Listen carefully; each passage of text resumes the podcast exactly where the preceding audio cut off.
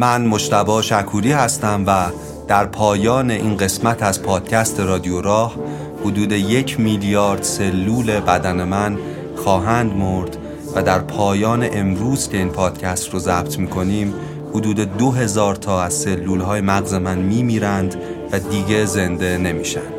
مثل همه شما که دارید این پادکست رو میشنوید. همه این مرگ های کوچک در درون تن ما جاریه و ما انگار هر لحظه داریم مرگ رو تجربه می‌کنیم مرگ رو زندگی می‌کنیم. عنوان قسمت سوم از پادکست رادیو راه مسئله مرگ و زندگی. مسئله مرگ و زندگی. دلیل این نامگذاری هم اینه که واقعا چیزی که در موردش می‌خوایم حرف بزنیم مسئله مرگ و زندگیه. ما در این قسمت می‌خوایم به اساسی ترین دلهوره وجود انسان بپردازیم یعنی مرگ. قبل از آغاز این قسمت حتما باید این نکته روش تاکید کنیم که گوش دادن به قسمت سوم از رادیو راه یعنی مسئله مرگ و زندگی اصلا برای کودکان و نوجوانان مناسب نیست. رادیو راه.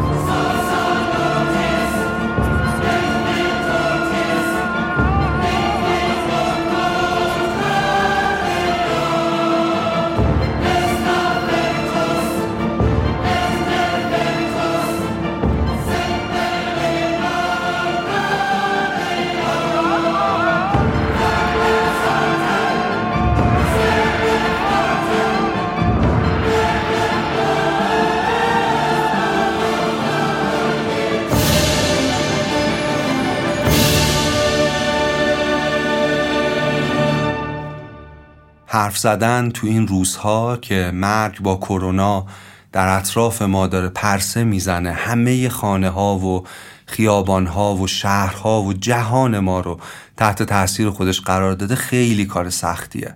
ما برای اینکه این قسمت رو بسازیم و از مرگ حرف بزنیم همه شجاعتمون رو جمع کردیم و و من اتفاقا فکر می‌کنم در روزهایی که مقداری ویروس به اندازه یک قاشق چایخوری کل جهان ما رو می‌تونه روبروی مرگ قرار بده اتفاقا باید از مرگ حرف زد. تو این قسمت ما در مورد اینکه چطور با مرگ عزیزانمون کنار بیایم صحبت نمی کنیم.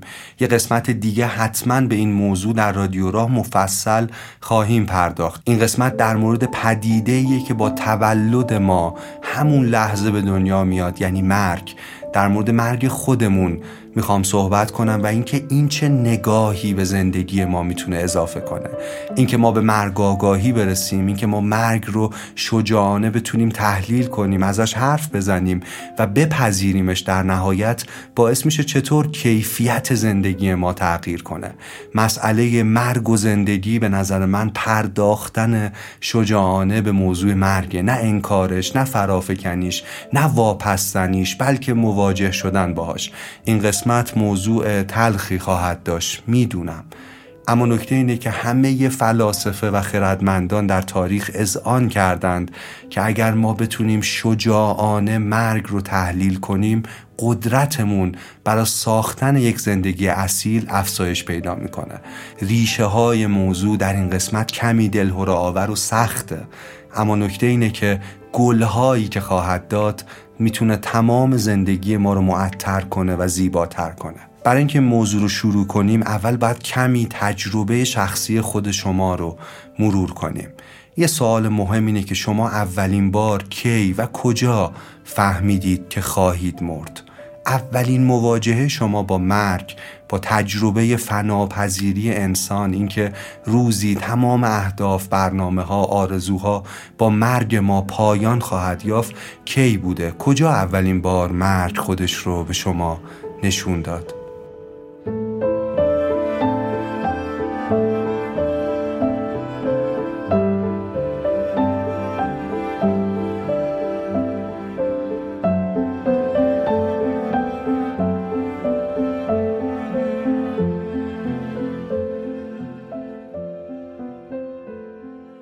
حامی این قسمت از رادیو راه مثل دو قسمت گذشته اپلیکیشن تاخچه هست. اپلیکیشن تاخچه یک برنامه برای خوندن کتاب های الکترونیکی و گوش دادن به کتاب های صوتیه که یک عالم امکانات درش وجود داره برای اینکه تجربه خواندن و شنیدن لذت بخشتر و بهتر بشه.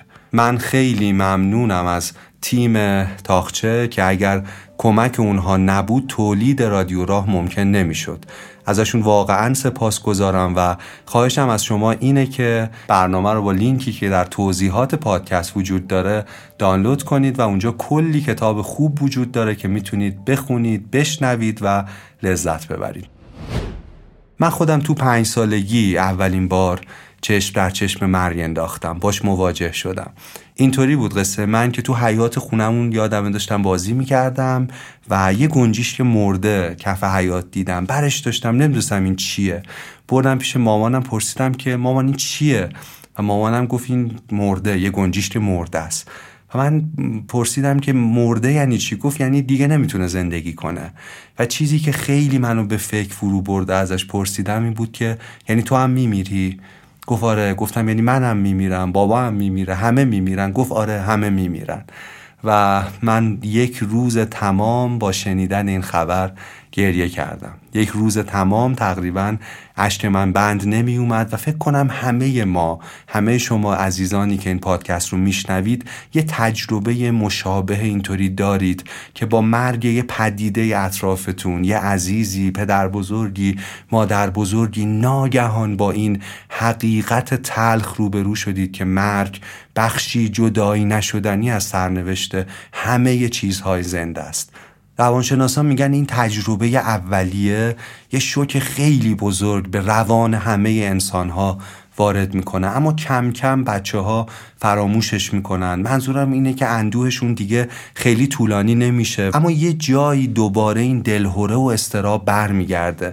معمولا در نوجوانی. وقتی آدم ها وارد نوجوانی میشن انگار اون ترسی و اون استرابی که قایمش کردن دوباره شعله می‌کشه و نوجوانا خیلی درگیر مسئله مرگ میشن. اما آرام آرام این شعله هام در نوجوانی فروکش پیدا می‌کنه. ما وارد دوران جوانی میشیم. و اونجا انقدر درگیر زندگی میشیم کار موفقیت رسیدن که مرگ رو در لایه های پنهان روانمون کتمان می‌کنیم پنهان می‌کنیم اما باز دوباره در میانسالی مرگ شعله می‌کشه.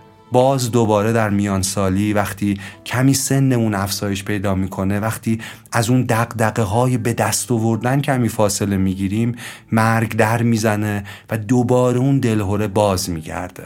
و این دلهوره ادامه داره تا لحظه ای که ما چشم بر این جهان میبندیم. اما فارغ از اینکه در سنین مختلف ما با خداگاهیمون مرگ رو چطور می‌فهمیم یا تجربه می‌کنیم موضوع اینه که با همون اولین تجربه مرگ در ناخداگاه ما رد پای بسیار عمیق می‌ذاره. یعنی هرگز مرگ ما رو رها نمی‌کنه. حالا جلوتر تحلیل می‌کنیم که قولهای روانشناسی و قولهای فلسفه چطور توضیح میدن که این مرگه در لایه های پنهان رفتار ما شاکله حسی رفتاری ما رو می‌سازه. اینکه ما به مرگمون به فناپذیریمون آگاه میشیم چطور می‌تونه محور بسیاری از رفتارهای ما کنشهای ما و تصمیمات ما بشه؟ در واقع مرگ به شکلهای مختلفی لباسهای مبدلی میپوشه و ظاهر میشه در بسیاری از وجوه زندگی ما. معروفه که میگن جایی رو که نمیخاره نباید خاروند. ولی من فکر می‌کنم مرگ همیشه میخاره. میگن سری که درد نمی‌کنه رو نباید دستمال بس ولی من فکر می‌کنم چه ما خداگاه بهش فکر کنیم چه نکنیم در ناخداگاهمون سر مرگ همیشه درد خواهد کرد.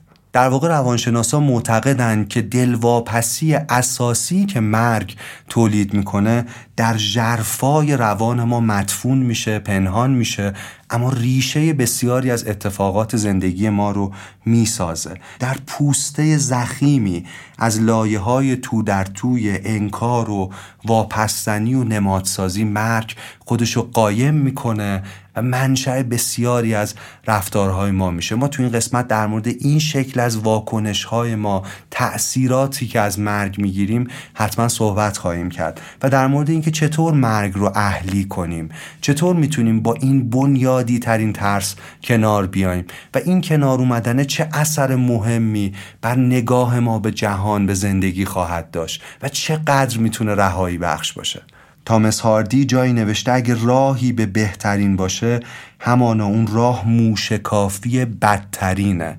ما با موشکافی بدترین چیز یعنی مرگ می‌تونیم راهی به درستترین چیزها یعنی سعادت پیدا کنیم. دنیای ما جهان مدرن مرگ رو سعی می‌کنه فراموش کنه. با این صنعت حواس پرتی عجیب و غریبی که دور بر ماست حتی اون لحظه های اندکی که ما فرصت داریم با دلهوره هامون تنها باشیم التیامشون بدیم کشفشون کنیم بفهمیمش کاری برای این دلهوره های اساسی بکنیم این فرصت رو از ما می‌گیره. اما نکته اینجاست که هر چقدرم سعی کنیم حواسمون رو با چیزهای مختلف از مرگ پرت کنیم مرگ همیشه میخاره و مرگ همیشه در اعماق ما مهمترین اثرات رو خواهد گذاشت. کیرکگارد فیلسوف مهم میگه وقتی همه جمع شدن تا همه چیز رو آسان کنند باید کسی باشه تا چیزها رو دوباره سخت کنه. تو دنیای ما همه جمع شدن پدیده ها که خیلی سوال های مهم رو آسان جلوه بدن. ولی من معتقدم ما یه جایی باید با این پرسش سخت و بنیادین مواجه بشیم که با مرگ چه باید کرد.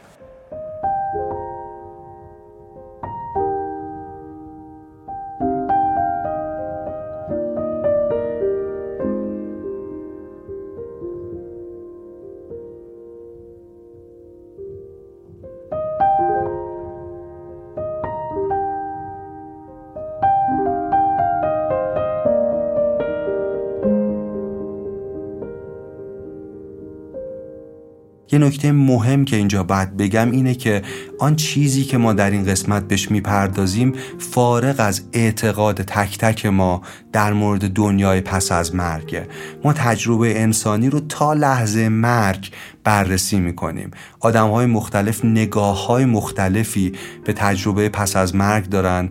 منم نگاه خودم رو دارم که جهان بعد از مرگ چگونه خواهد بود. ولی من فکر می‌کنم نکته مهم اون قسمتیه که همه ما فارغ از نگاهمون عقیدمون روش اشتراک نظر داریم و اون زندگی تا لحظه مرگه من فکر می‌کنم این حرف ها برای زندگی پس از مرگ نیست برای زندگی قبل از مرگه برای اینه که چطور به 20 سالگی، 30 سالگی، 40 سالگی برسیم به 60 سالگی برسیم بیان که بخوایم تفنگ روی شقیقمون بذاریم.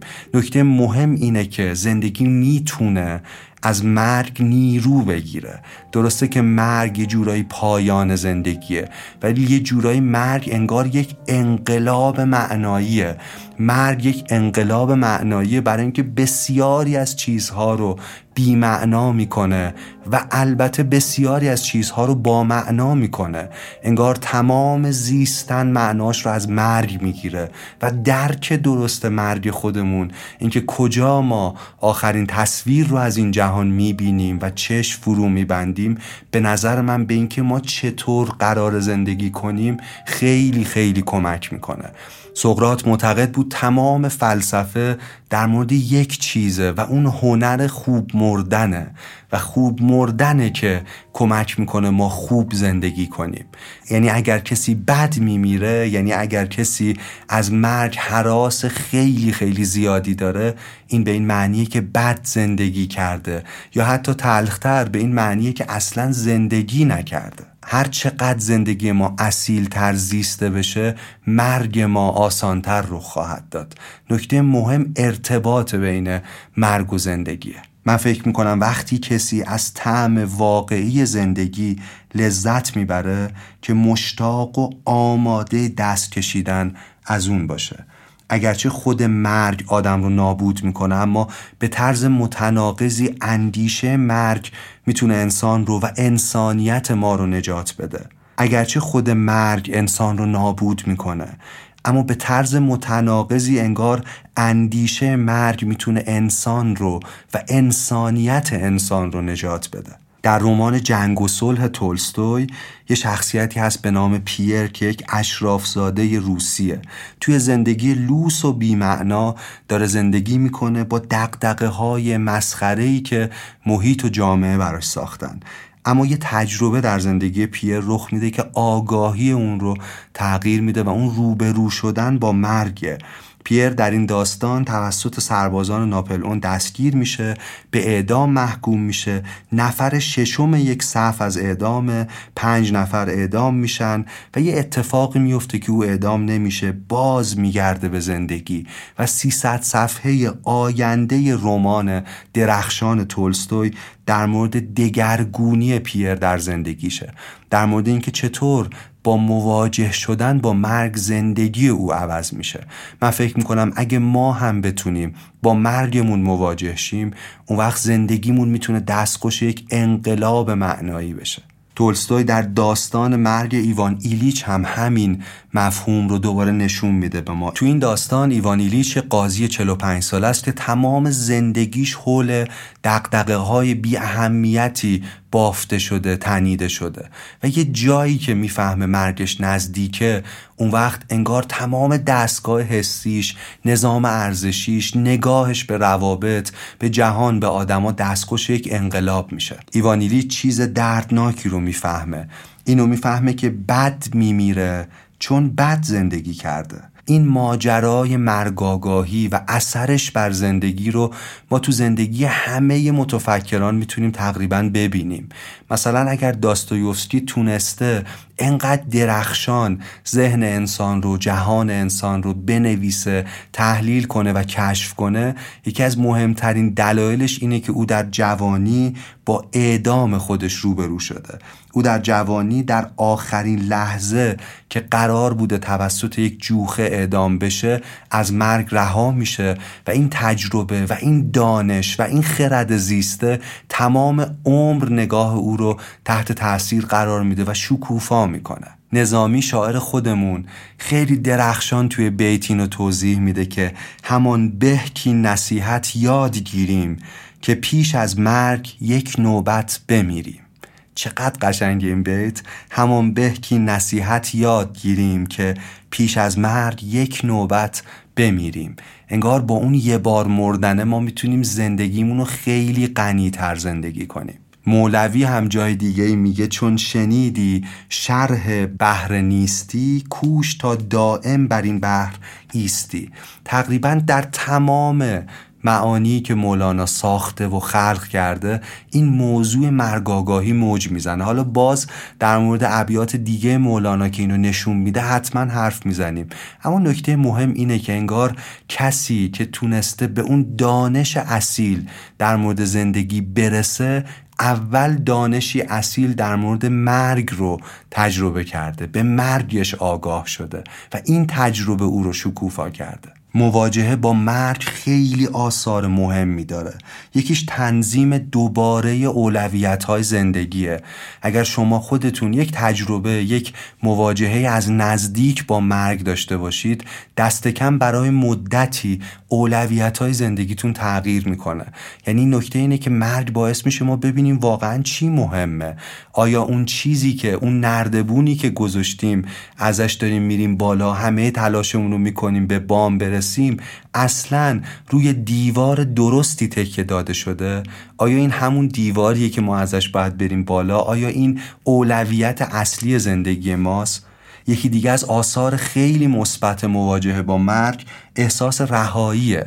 نکته اینه که وقتی انگار ما با مرگ مواجه میشیم شجاعتمون برای زیستن شهامتمون برای زندگی کردن خیلی خیلی زیاد میشه. دیگه قضاوت دیگران اونقدر ما رو در زندان حبس نمی‌کنه. بیشتر جرأت می‌کنیم که خودمون باشیم. درسته که این چیز تلخیه و چیز خیلی ساده ایه ولی فکر کردن به این ولی قبول کردن این نکته اتفاقا کمک می‌کنه که ما تا حد امکان از دام قضاوت های دیگران بیایم بیرون.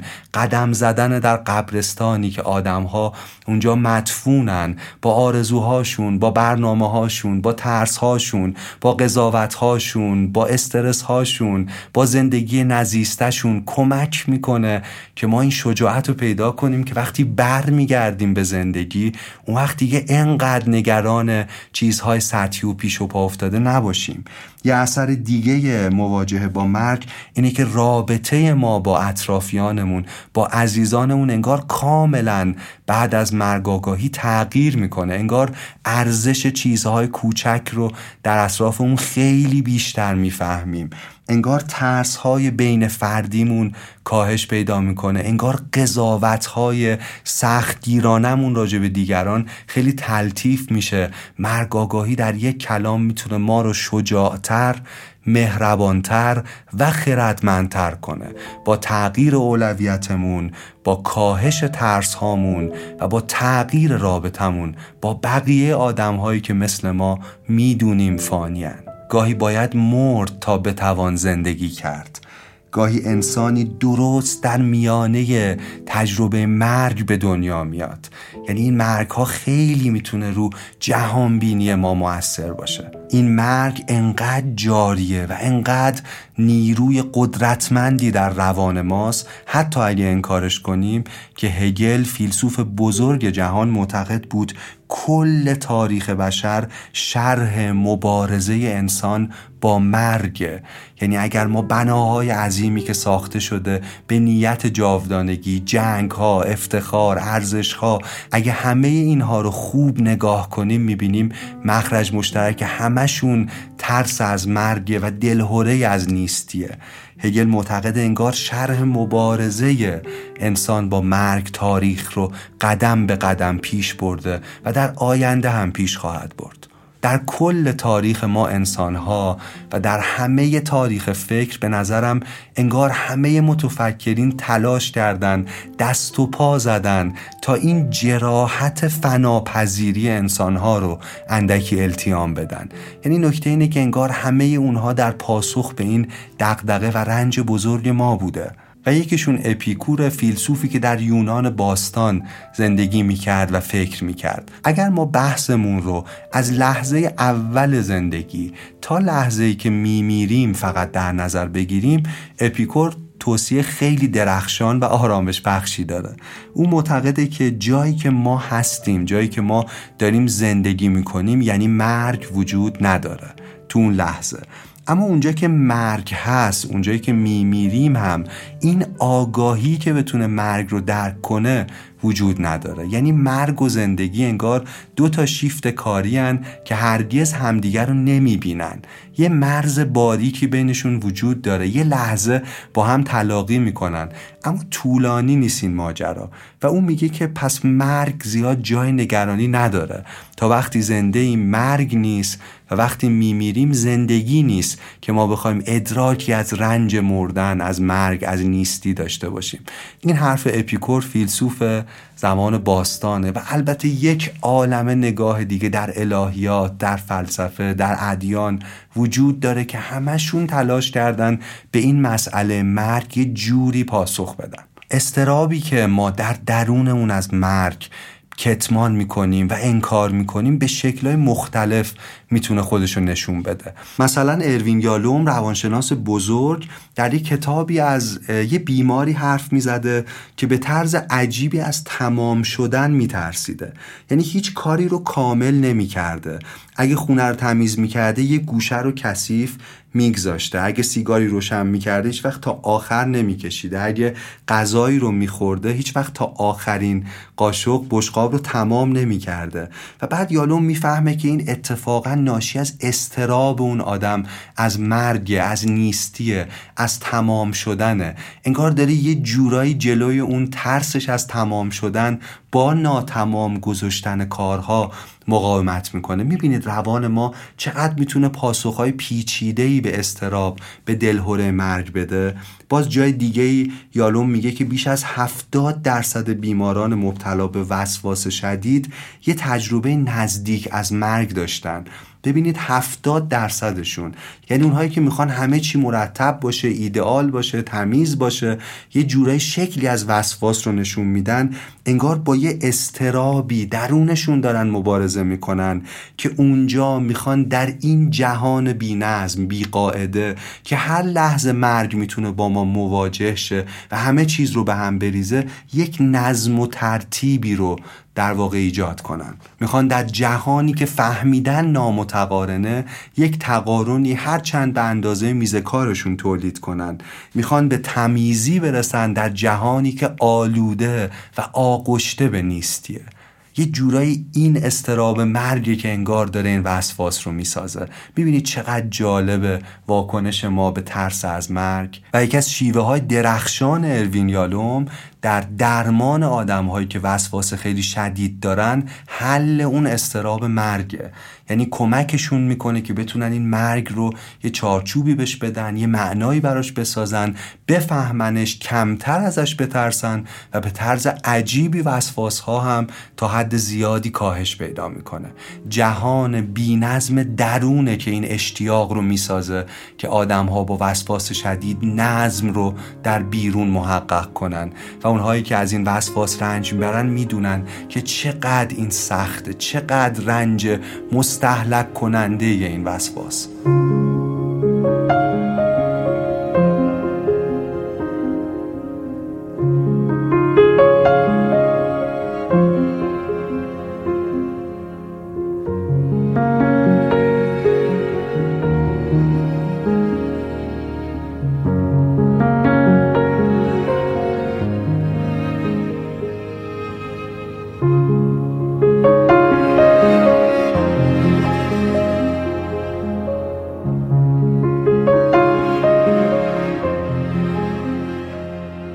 پژوهشگر دیگه به نام مارتا نیومن یه نکته خیلی عجیب دیگر رو راجب روان ما واکنش ما به مرگ فهمید. مارتا نیومن یه مفهومی خلق کرده به نام واکنش سالگرد. او معتقد بسیاری از آدمایی که دچار اسکیزوفرنی میشن یه جور فروپاشی روان رو به این شکل تجربه می‌کنن یک مرگ بسیار دردناک رو از عزیزانشون در کودکی لمس کردن تجربه کردن. در واقع این رنج مرگ عزیزانه که انگار وجودشون رو تکه پاره می‌کنه و باعث میشه اسکیزوفرنیک بشن. و چیزی که خیلی تلخه و او متوجه شده مفهومی به نام واکنش سالگرد. واکنش سالگرد یعنی یه همبستگی میان سن بیمار و سن والد از دست رفته وجود داره. یعنی مارتا نیومن با بررسی صدها بیمار اسکیزوفرنیک فهمید که وقتی بیماری شدت می‌گیره که بیمار به سن والد از دست رفته می‌رسه. یعنی اگر مادر رو مثلا در چل سالگی مادر از دست داده بیمار در حالی که وارد چل سالگی میشه نشانه های خطر نشانه های تشدید بیماری درش خیلی خیلی شکل می‌گیره. یا یه جای دیگه این واکنش این شکلیه که اگر اون بیمار بچه ای داره که به سن خودش می‌رسه وقتی والدش از دست داده انگار دوباره همه این روان همه این رنج ها همه این استراب مرگ به سطح میاد و انگار در خطر قرار می‌گیره. بیماری خیلی خیلی شدید میشه. من همه این چیزها رو دارم میگم تا اینو بگم که این وسواس به شکل خیلی متنوعی می‌تونه خودشو نشون بده. مثل وسواس مثل اسکیزوفرنی مثل هوس در بعضی از آدمها استراب مرگ با افزایش شدید میل جنسی خودشون نشون میده. یعنی آدمهایی که دنجوان میشن یعنی دائما دنبال تجربه های جنسی متفاوتن متنون ولی ریشه های این هوس این میل بیمارگونه به تجربه های جنسی از اینه که فهمیدن فناپذیرن و یه جورایی با این رفتار دارن اون دلهوره رو آرام می‌کنن در حالی که راه آرام کردن اون دلهوره این نیست. مواجهه شجاعانه با خود این دلهوره است. با اصل این دلهوره است. اکثر راهکارهای ما برای خاموش کردن استراب مرگ راهکارهای غلطی هن. در یک جمله می‌خوام بگم پرهیز از نیستی پرهیز از مرگ یه بار دیگه میگم پرهیز از نیستی پرهیز از هستیه پرهیز از زندگی اصیله. تا وقتی که رومون رو اون ور کنیم که مرگ رو نبینیم زندگیمون انگار آغاز نمیشه. قدیس آگوستین جمله ای داره خیلی درخشانه. من همیشه گفتم این رو. و اون جمله اینه که میگه از مرگ نترسید از پایان زندگی نترسید. از این بترسید که زندگی شما هیچ وقت شروع نشه و زندگی جایی شروع میشه که ما اون مرگ رو باش ملاقات کنیم. بسیاری از انواع اعتیادهای ما مثل اعتیاد به کار یا به مواد مخدر یا روانگردان باز پاسخهای غلط به اون استراب مرگه ما خودمون رو غرق کار می‌کنیم غرق فانتزی می‌کنیم برای اینکه لحظه ای وقت نداشته باشیم تا با واقعیتی که روبروی ما وجود داره مواجه بشیم. رابرت فراست جایی می نویسه خدایا شوخی های کوچک من با خودتو ببخش تا من هم ببخشم شوخی بزرگ تو با خودم رو. شوخی بزرگی که خدا جهان با ما کرده اینه که ما پر از شوق زندگی میل به جاودانگیم ولی می‌دونیم که فناپذیریم. تقریبا در تمام انواع مختلف حیات در زندگی این مرگ آگاهی وجود داره ولی در انسان به شدیدترین شکل ممکن خودشو نشون میده. منظورم اینه که حیوانات مختلف هم در مورد اینکه میمیرن یا خطرها چیه یا چه چیزهایی باعث میشه بقاشون به خطر بیفته و بمیرن تجربه دارن. اما هیچ ارگانیسمی از حیات و آگاهی هیچ حیوانی به اندازه ما به اندازه انسانها این میزان مرگاگاهی رو حس نمی‌کنه تجربه نمی‌کنه. نکته اینه که شعور آگاهی موهبت دردناکیه که به انسانها داده شده. می‌دونید فانی بودن ما فقط ناشی از این نیست که میمیریم. خیلی وقتا بیشتر ناشی از اینه که ما می‌دونیم میمیریم و این دونستنه به شکلهای مختلف خودشون نشون میده. بهترین اصیلترین راه مواجهه با تجربه مرگ اینه که مرگ رو تلقیح کنیم به زندگی. یعنی مرگ رو بفهمیم درک کنیم. اون لحظه ای رو که به قول گروس عبدالملکیان رشته کوههای سبز روی مانیتور بیمارستان کویر میشه. اون لحظه ای که قلبمون می ایسته رو دریافت کنیم و بیاریمش تو زندگیمون و این باعث شه تمام و کمال زندگی کنیم. انقدر تمام و کمال زندگی کنیم که چیزی جز قلعه سوخته برای مرگ باقی نذاریم. مرگ رو بپذیریم و زندگی رو تا حد امکان به تمامی زندگی کنیم. این برعکس همه اون پاسخهای فیکی که راجبش حرف زدیم می‌تونه یه پاسخ اصیل به مسئله مرگ باشه. این مسئله مرگ و زندگیه.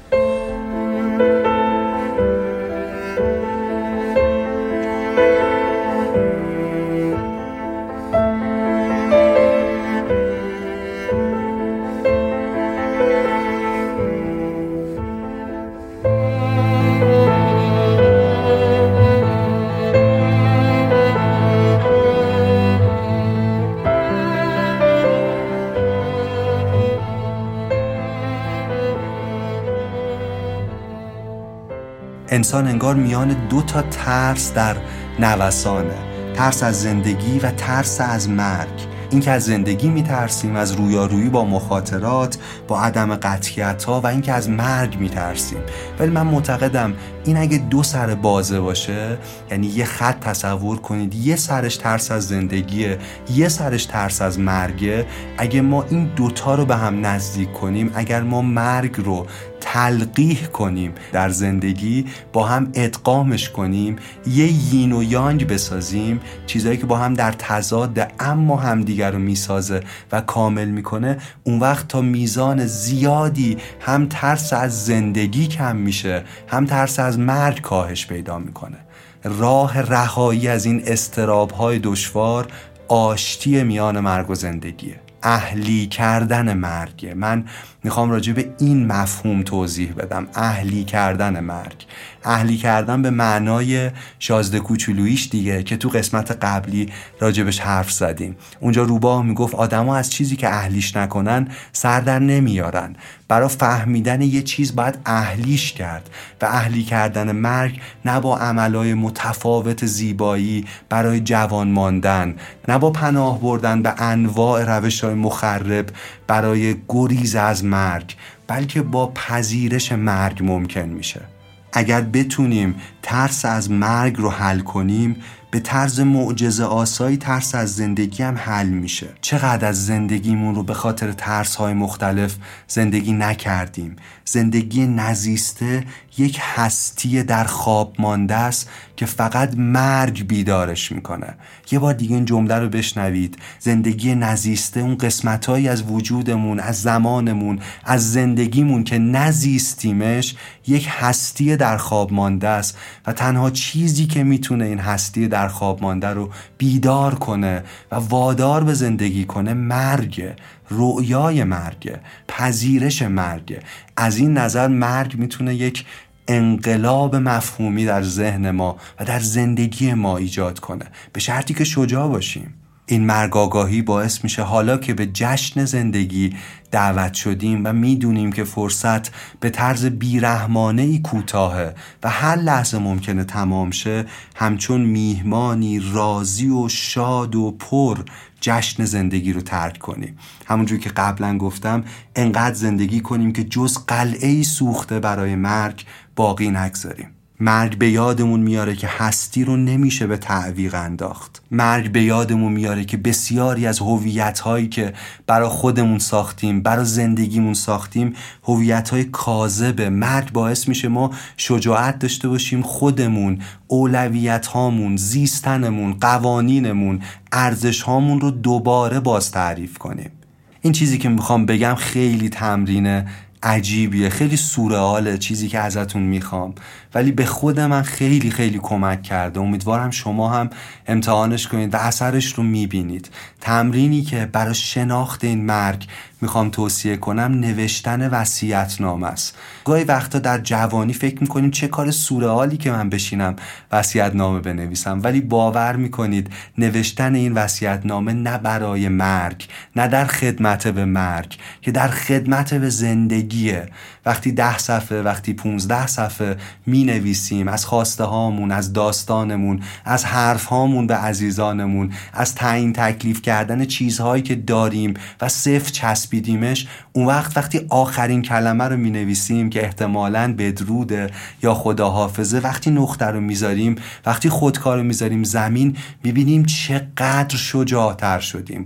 انگار یه بار سنگینی که یک عمر رو شونه های روحمون حملش کردیم رو می‌ذاریم زمین. خیلی عجیبه ولی من دارم ازتون می‌خوام که بعد از پایان این پادکست یه روزی که وقت داشتید سرتون خلوت بود یه سه چهار ساعتی رو با خودتون خلوت کنید و یه وصیت نامه بنویسید که شاید بعدم پارش کنید یا یه جای قایمش کنید به کسی ندیدش. ولی نوشتن این وصیت نامه تجربه حسی بی‌نظیریه. من قول میدم که از شرکت در دهها کلاس روانشناسی و اینا خیلی می‌تونه موثرتر باشه. ممکنه هنگام نوشتن جاهایی دلتون برای خودتون بسوزه شفقت خود رو تجربه کنید. ممکنه خیلی جاهایی که می نویسید احساس کنید از چه چیزای اشتباهی همه زندگیتون ترسیدید از چه چیزای اشتباهی احساس شرم داشتید. ممکنه با خودتون فکر کنید که چه آرزوهای زیادی که برای تحققش نجنگیدید. باور کنید نوشتن این وصیت نامه که اصلا قرارم نیست کسی بخوندش فعلا و امیدوارم که 120 سال زنده باشید عمرتون طولانی باشه و شاد باشه ولی نوشتن این وصیت نامه می‌تونه خیلی خیلی کمک کنه. حتما انجامش بدید. یه نکته خیلی جالبی که هایدگر فیلسوف مهم قرن بیستم در مورد مرگ بهش رسیده و منو واقعا تکون داد این بود که می‌خوام بر شما بگم. اینکه اون معتقدی که ما دو جور هستی داریم. یه هستی غیر اصیل که ویژگی اصلیش اینه که از مرگ خودش قافله و یه هستی اصیل که ویژگیش و تفاوتش با زندگی غیر اصیل هستی غیر اصیل اینه که به مرگ خودش آگاهه. و معتقد این دوتا یه فرق جدی با هم دارن. خیلی فرقش جالبه. هایدگر میگه یه هستی غیر اصیل دائما دنبال چگونگی جهانه. یعنی دائما مسئله ذهنیش اینه که جهان باید چگونه باشه.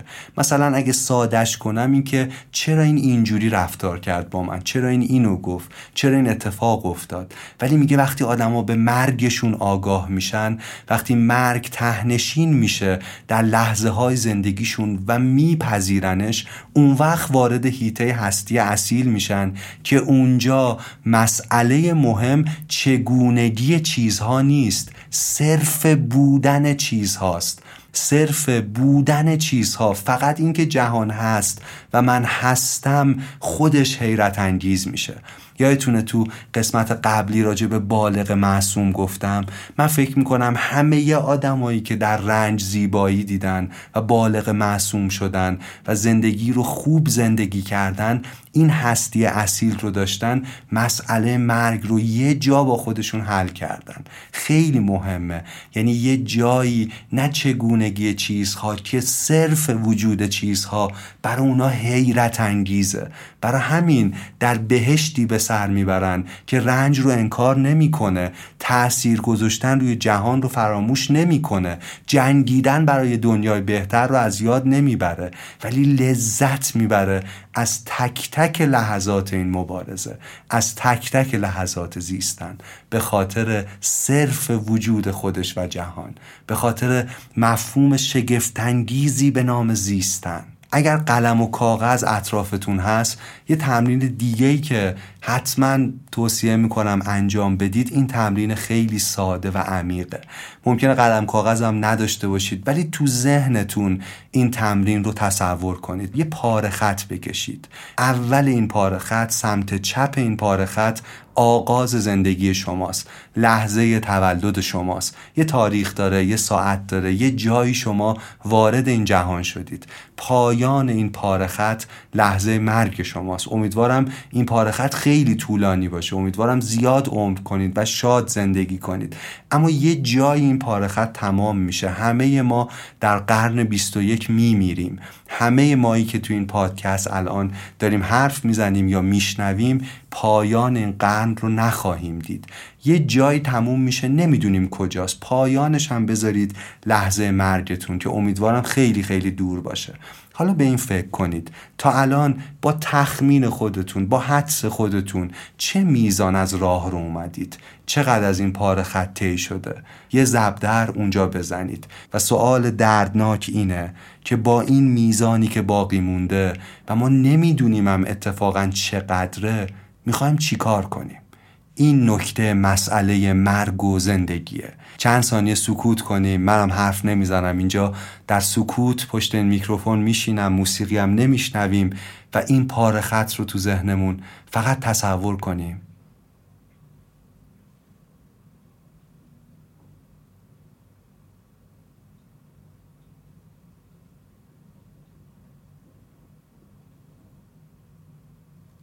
می‌بینید با همین تمرین ساده چه چیزهای عجیبی انگار در روح ما زنده میشه چه شجاعتی برای یک زندگی اصیل برای استفاده از فرصت باقی مونده در ما شکل می‌گیره. من تو برنامه کتاب باز در مورد این حرف زدم یه بار که یونانیا دو تا مفهوم برای زمان داشتن که با هم فرق می‌کرد. یه مفهوم زمان کمیه. اینکه الان ساعت چنده یه ساعت دیگه ساعت چنده. به این می‌گفتن کرونوس. اما کلمه دیگه ای که یونانیا برای توصیف زمان به کار می بردن زمان کیفیه یا کایروس. زمانی که نمیشه با ساعت ها با دقیقه ها اندازش گرفت. شاید مدتی که یک لذت فوق العاده رو در طبیعت تجربه می‌کنیم یا در یه رابطه عاشقانه تجربه می‌کنیم یا در نیایش تجربه می‌کنیم یا جاهای دیگه اون زمان کایروس جوری که فارغ از دقیقه ها انگار کیفیت زندگی ما رو می‌سازه. و فکر کنم نگاه کردن به این پاره خط اینکه نمی‌دونیم چقدر مونده باعث میشه کایروس باعث میشه زمان کیفی زندگی ما در ادامه زیستن افزایش پیدا کنه. یه نکته مهم دیگه اینه که خردمندان بارها گفتن که هرچی رضایت از زندگی کمتر باشه استراب مرگ بیشتر میشه. اگر می‌خوایم استراب مرگ رو کاهش بدیم باید نوع زیستنمون رو تغییر بدیم. در اینجا و در اکنون. همین الان نه در اون شنبه جادویی که روزی خواهد اومد. به این پارخط نگاه کنیم و ببینیم قرار با ادامش چه کنیم. با ادامه ای که نمی‌دونیم کی قرار فرا برس با ادامه ای که نمی‌دونیم تا کجا امتداد خواهد داشت.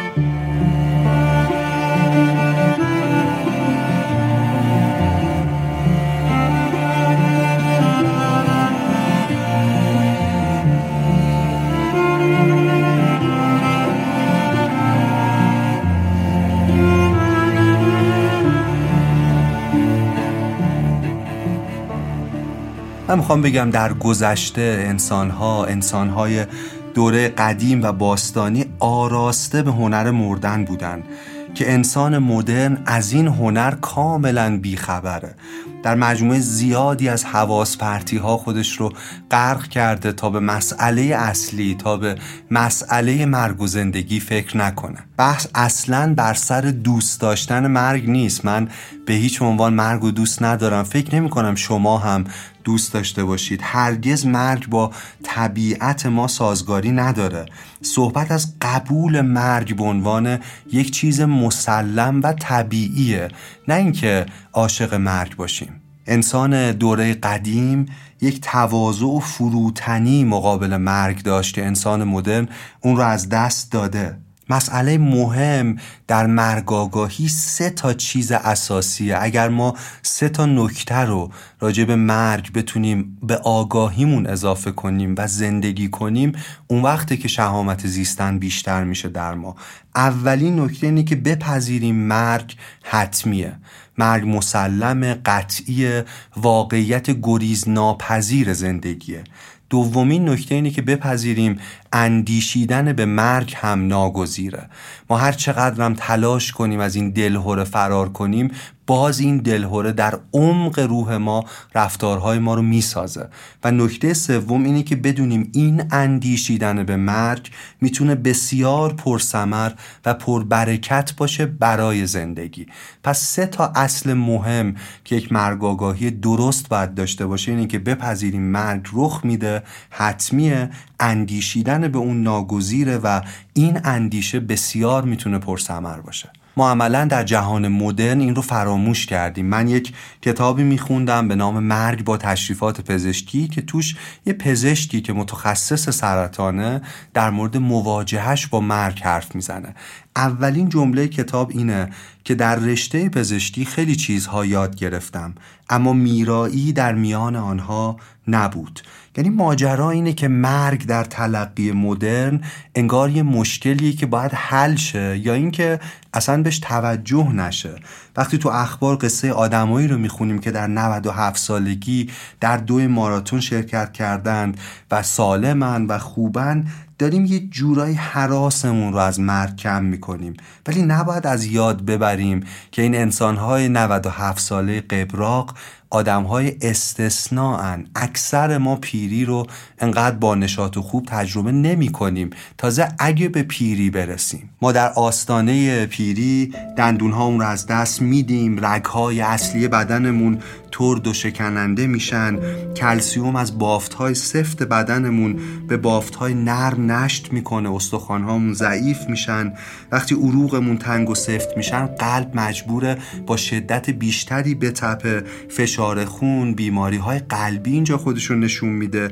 یک دوم تا یک چهارم وزن ماهیچه هامون رو در گذر زمان و در پیری از دست میدیم. بخشی از لایه خاکستری مغزمون برای همیشه از بین میره. حافظه داوری بسیاری از قدرت‌های ذهنیمون آرام آرام رو به افول میره. تا 85 سالگی 40 درصد از ما دچار زوال عقل میشیم حتی.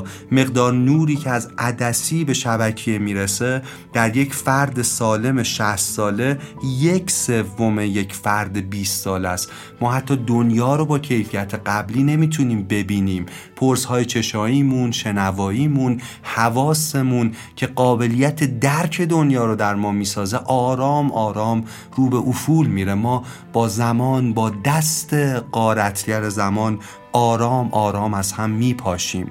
و این خیلی چیز سختیه. همه این عددهایی که گفتم حتی گفتنش شنیدنش چیز دشواریه. ولی من می‌خوام بگم وقتی ما این عددها رو باور کنیم و ازش فرار نکنیم اون وقت فرصت باقی مونده رو جور دیگری زندگی می‌کنیم. افلاتون در رساله از شجاعت حرف می‌زنه. نوشتار افلاتون غالبا گفتگوی میان آدم هاست و آموزش ها و آموزه های استادش سقرات هم اونجا حضور داره. یه جایی سقرات در یکی از کتاب های افلاتون شروع می‌کنه به گفتگو با دو تا فرمانده جنگی. در مورد این سوال که شجاعت چیه؟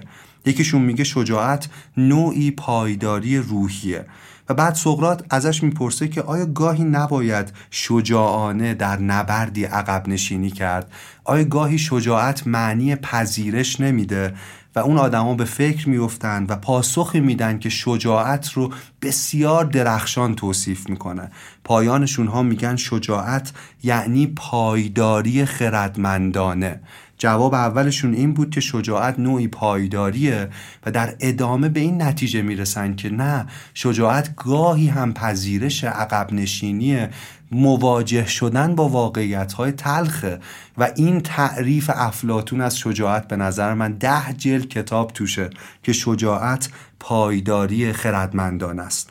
گاهی حمله، گاهی عقب نشینی، گاهی مواجه شدن با چیزهای خوب و گاهی چیزهای تلخ و نکته اینه که آیا ما در مواجهه با مرگ شجاعت داریم؟ آیا ما در جدال با محدودیت هایی که ژنها و سلول ها و استخوان ها و بدن ما به ما تحمیل می‌کنه به اندازه کافی شجاع هستیم که بپذیریمش و با این پذیرش از فرصتی که داریم بهتر و غنیتر استفاده کنیم. از این نظره که ما میگیم فلسفه ورزیدن یادگیری چگونه مردنه یعنی پذیرش مرگ و تزریق این پذیرش به لحظه های زندگی. مصریان در دوره باستان در اوج شادی ها در جشن های با شکوهشون ناگهان یک اسکلت انسانی اسکلت یک انسان مرده رو به تالار زیافت می آوردن همراه با اسکلت مردی با آواز این چنین می‌خواند که شاد و مهربان باشید زیرا هنگامی که بمیرید مانند این اسکلت خواهید بود. یا این نکته که این اسکلت دیگه نمی‌تونه شاد یا مهربان باشه. و درست در نقطه ای که زیافت به اوج خودش رسیده بود یادآوری مرگ یادآوری گذرا بودن این لحظه شادی اتفاقا اون شادی رو اصیلتر و غنیتر می‌کرد. من خودم خیلی تو زندگی تلاش کردم که عادت به حضور همیشگی مرگ رو در خودم نهادینه کنم تا یه حد کمی موفق بودم و باور کنید بسیاری از رنج ها مثل افسردگی با همین نکته در من التیام پیدا کرد. ترس از مرگ ما رو به بردگی می‌کشه. کسی که مرگ رو فهمیده باشه برده نخواهد شد. انگار آزادی رو فهمیده. یعنی مرگ آگاهی با رهایی یه نسبت خیلی متناقض و عمیقی داره اتفاقا. من می‌دونم در دنیایی که تنها ارزش های مورد قبول تو فرهنگ عمومی و تو رسانه ها پول، جوانی یا طول عمره گوش دادن به این پادکست به این قسمت ما خیلی کار عجیبیه. من می‌دونم که شاید خیلی ممکنه خوششون نیاد که ما از مرگ اینقدر بیپروا داریم سخن میگیم. شاید عجیب باشه اما تمام دقدقه من در این دقایقی که از مرگ داریم حرف می‌زنیم اتفاقا زندگیه یافتن معنا و خوشبختیه. اینکه ما اینو درک کنیم حس کنیم که انسان فانیه. نه تنها در پایان عمرش نه تنها در لحظه مرگش فانیه بلکه در سر تا سر زندگیش در لحظه لحظه زندگیش فانیه. و با این نگاه یه بار این سوال از خودمون بپرسیم که چرا از مرگ میترسیم؟ حتما یکی از مهمترین دلایلش کارهای نیمه تماممونه. اینه که اون اثری که باید بر زندگی بر دنیا بر اطرافمون میذاشتیم رو هنوز نذاشتیم. من می‌خوام بگم در پایان زندگی حتما رنگهایی یا نوتهایی یا اثراتی میمونه که نقاشی نشده نواخته نشده. پس نکته اصلی اینه که حالا که می‌دونیم مرگ هر لحظه ممکنه در بزنه یا حتی در نزنه ناگهان به ما حمله کنه طرح اصلی زندگیمون رو خیلی سریعتر شروع کنیم و پی بریزیم. طرح اصلی نقاشی طرح اصلی اثری که می‌خوایم در زندگی خودمون و اطرافیانمون بذاریم رو آرام آرام شروع کنیم به تعویق نندازیم. زمان به طرز بیرحمانه ای ممکنه فرصت رو از ما بگیره. ما یک بار برای زیستن فرصت داریم اینجا در این سیاره و همین الان هم شاید برای شروع خیلی خیلی دیر باشه. آکیرو کروساوا فیلمی داره به نام زیستن که توش یه آدمی متوجه میشه که با مرگ فاصله چندانی نداره بیماری صعب العلاجی داره. دنبال خوشگذرونی میره که این لحظات آخری رو خوش بگذرونه ولی یه جایی یه خانومی رو می‌بینه که قبلا براش کار می‌کرده و حیرت می‌کنه از شادی ساده این زن و ازش می‌پرسه که باید چه کنم تو فرصت اندک باقی مونده. و اون زن جواب درخشانی میده میگه چیزی بساز چیزی بساز. راه مواجهه با استراب مرگ نه لذت پرستی افراطی که ساختن ساختن خودمون و اطرافمونه. اگر چیزی بسازیم اون وقت خیلی از این دلهوره ها کم میشه. یه لحظه موسیقی بعدی رو گوش کنید و به این فکر کنید شما چه چیزی رو باید بسازید؟ مسئولیت شما در جهان چیه؟ چیه که باید توسط شما محقق شه؟ و چقدرش رو ساختید؟ و تصمیم بگیریم که بیشتر و قویتر و مؤثرتر به ساختن به فریاد زدن اون صدای درونیمون بپردازیم. این از برکت فکر کردن به مرگ حاصل میشه.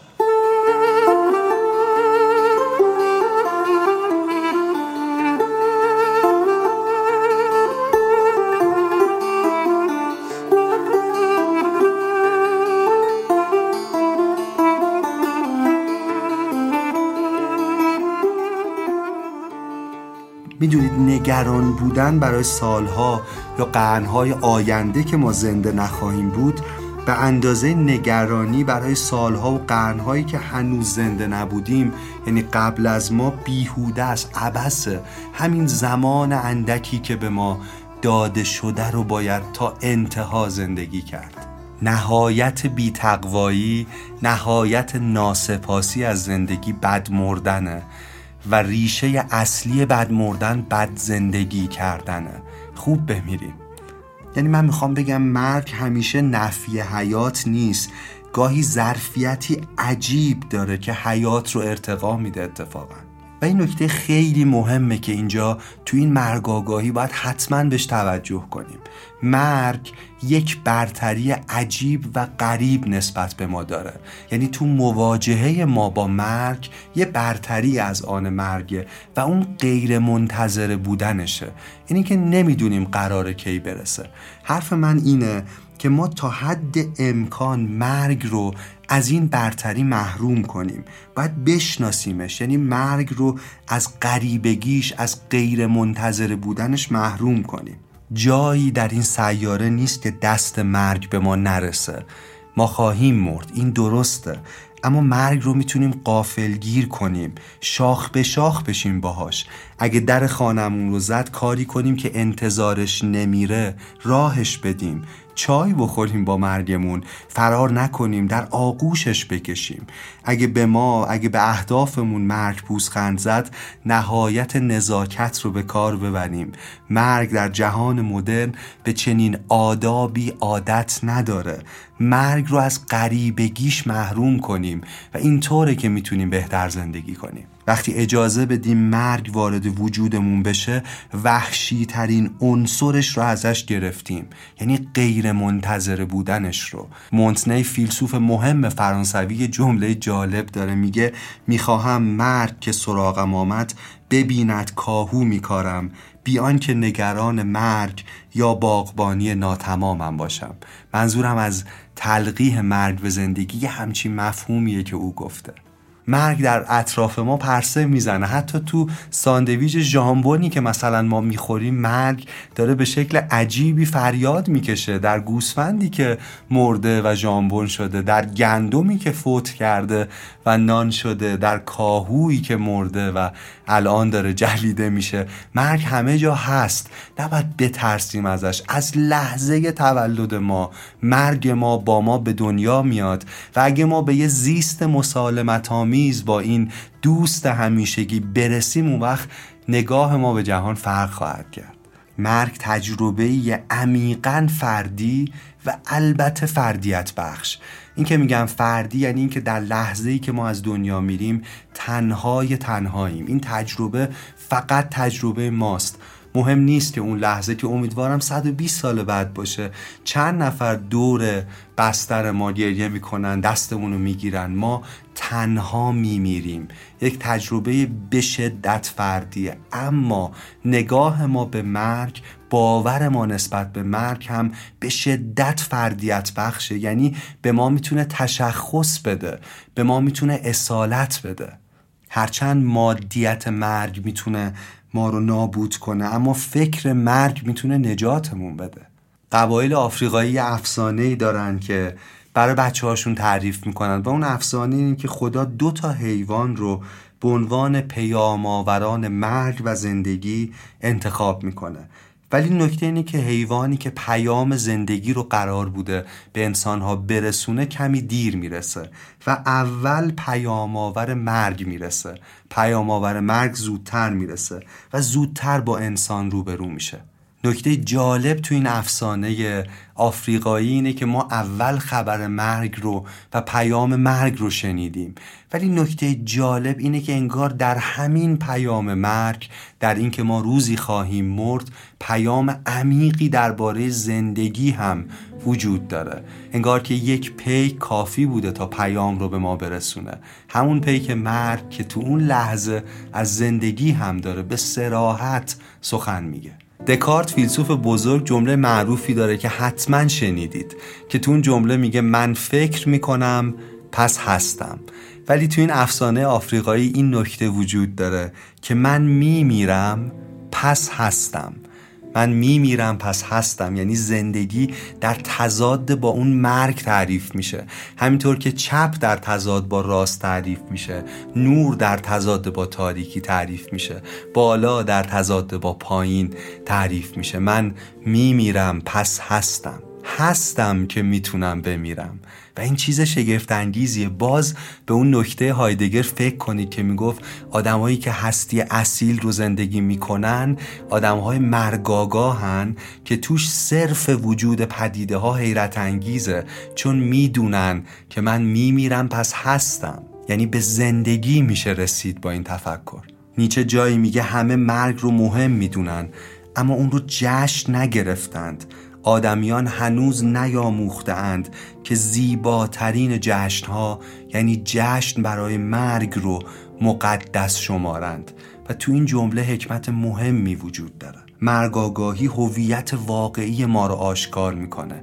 یعنی همه قبارا رو می‌زنه کنار و ما می‌تونیم خود واقعیمون رو ببینیم. امیالمون آرزوهامون رنجهامون روابطمون تأثیراتمون رسالتمون مسئولیتمون در جهان همه اینا باستابی از تفکر ما پندار ما در مورد پایان زندگیه. اینه که سنایی شاعر مهم ایران یه بیتی داره که میگه مرگ اگر مرد است گو نزد من آی. تا در آغوشش بگیرم تنگ تنگ. باز مولوی مولانای عزیز به زیبایی اشاره می‌کنه که صد هزاران حشر دیدی ای انود تا کنون هر لحظه از بد وجود. این بقاها از فناها یافتی از فنایش رو چرا برتافتی؟ انگار خلاصه همه آنچه که گفتیم در این بیت مولانا داره خودش رو نشون میده. عطار هم اشاره زیبایی داره که چون می بتوان به پادشاهی مردن افسوس بود بدین تباهی مردن. و در نگاه عطار تباه مردن تباه زندگی کردنه. بودلر متفکر مهم جهان جایی نوشته که فراموش نکنید که فریبنده ترین مکر شیطان آن است که وجود خود را انکار می کند فریبنده ترین مکر شیطان اینه که میگه من نیستم. و نکته اینه که مرگم همینه. فریبنده ترین مکر مرگ اینه که خودش رو پنهان می‌کنه خودش رو انکار می‌کنه. و اگر ما مواجه شیم باش بپذیریمش این فریب رو رسوا کردیم خونسا کردیم. اگه ما اسطوره های مختلف جاهای مختلف دنیا رو خانش کنیم دو تا نکته خیلی مهم می‌بینیم یه نکتهش اینه که توی سری استوره ها مثل گیلگمش یا اسکندر آدم ها تمام عمرشون به دنبال آب حیات به دنبال جاودانگی تلاش می‌کنن. اما پایان استوره ها اینه که به این آب حیات به این جاودانگی نمی‌رسن. یعنی تأکید بر فانی بودن ماست. اما یه قسمت دیگه از استوره ها نیم دیگر اسطوره هام یه جور دیگه موضوع رو می‌بینن. تو اینم خرد مهمی هست. و تو اینجا اینه که اونها جاودانگی رو نه به عنوان یه موهبت که به عنوان یه مجازات در واقع تلقی می‌کنن. مثلا در داستان در استوره یهودی سرگردان داستان کسی هست که مردی هست که اجازه نمیده مسیح برای استراحت اندکی در خانش بنشینه. و بعد به عنوان مجازات به این محکوم میشه که جاودانه زندگی کنه. یه بار دیگه جمله آخر من رو بشنوین. به این محکوم میشه که جاودانه زندگی کنه. و داستان وقتی جلوتر میره ما می‌فهمیم که او چطور در عمر جاودانه که یافته بسیاری از معناهای زندگیش رو از دست میده. چطور نمی‌تونه با دیگران وارد ارتباط شه؟ چطور مرگ تمام عزیزان و نزدیکانش رو می‌بینه؟ و چطور جاودانگی یک مجازات زجرآوره؟ او از توانایی دل بستن محروم شده. یک فلج عاطفی رو تجربه می‌کنه و این خیلی مجازات وحشتناکیه. صاحب جایی در بیتی میگه خبر ز تلخی آب بقا کسی دارد که همچو خزر گرفتار عمر جاوید است.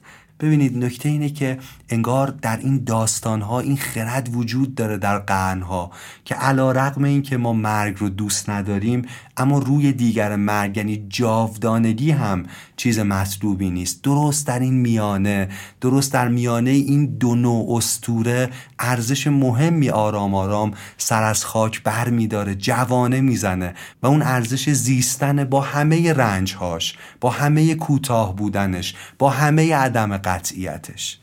باز شعری که می‌تونه تمام چیزهایی که گفتیم رو به زیبایی نشون بده شعری از احمد شاملو. میگه هرگز از مرگ نه حراسیدم اگرچه دستانش از ابتزال شکننده تر بود. حراس من باری همه از مردن در سرزمینی است که مزد گورکن از آزادی آدمی افسون تر باشد. جستن یافتن و آنگاه به اختیار برگزیدن و از خیشتن خیش بارویی پیفکندن.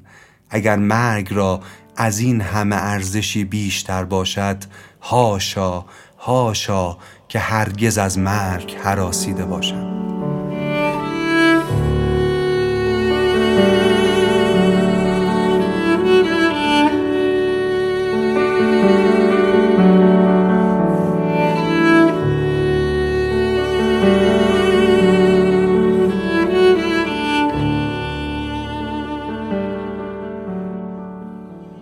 اگر خواستید بیشتر راجع به مسئله مرگ و زندگی موضوع این قسمت بدونید ما همه منابع مکتوب این پادکست رو در توضیحاتش اووردیم یه کتاب خوبی هم که به صورت رمان برایان مگی نوشته مواجهه با مرگیه که در قالب داستان خیلی اندیشه های نابی توش وجود داره.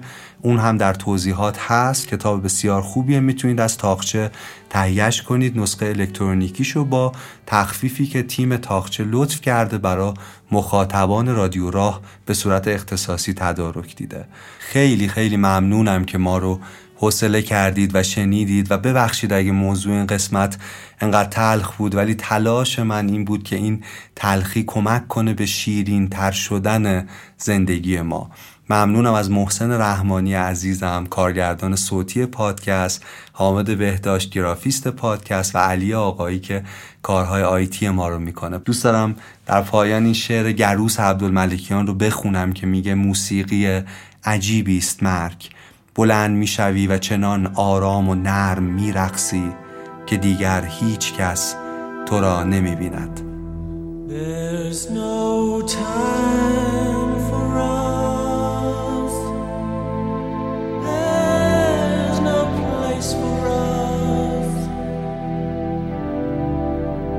راه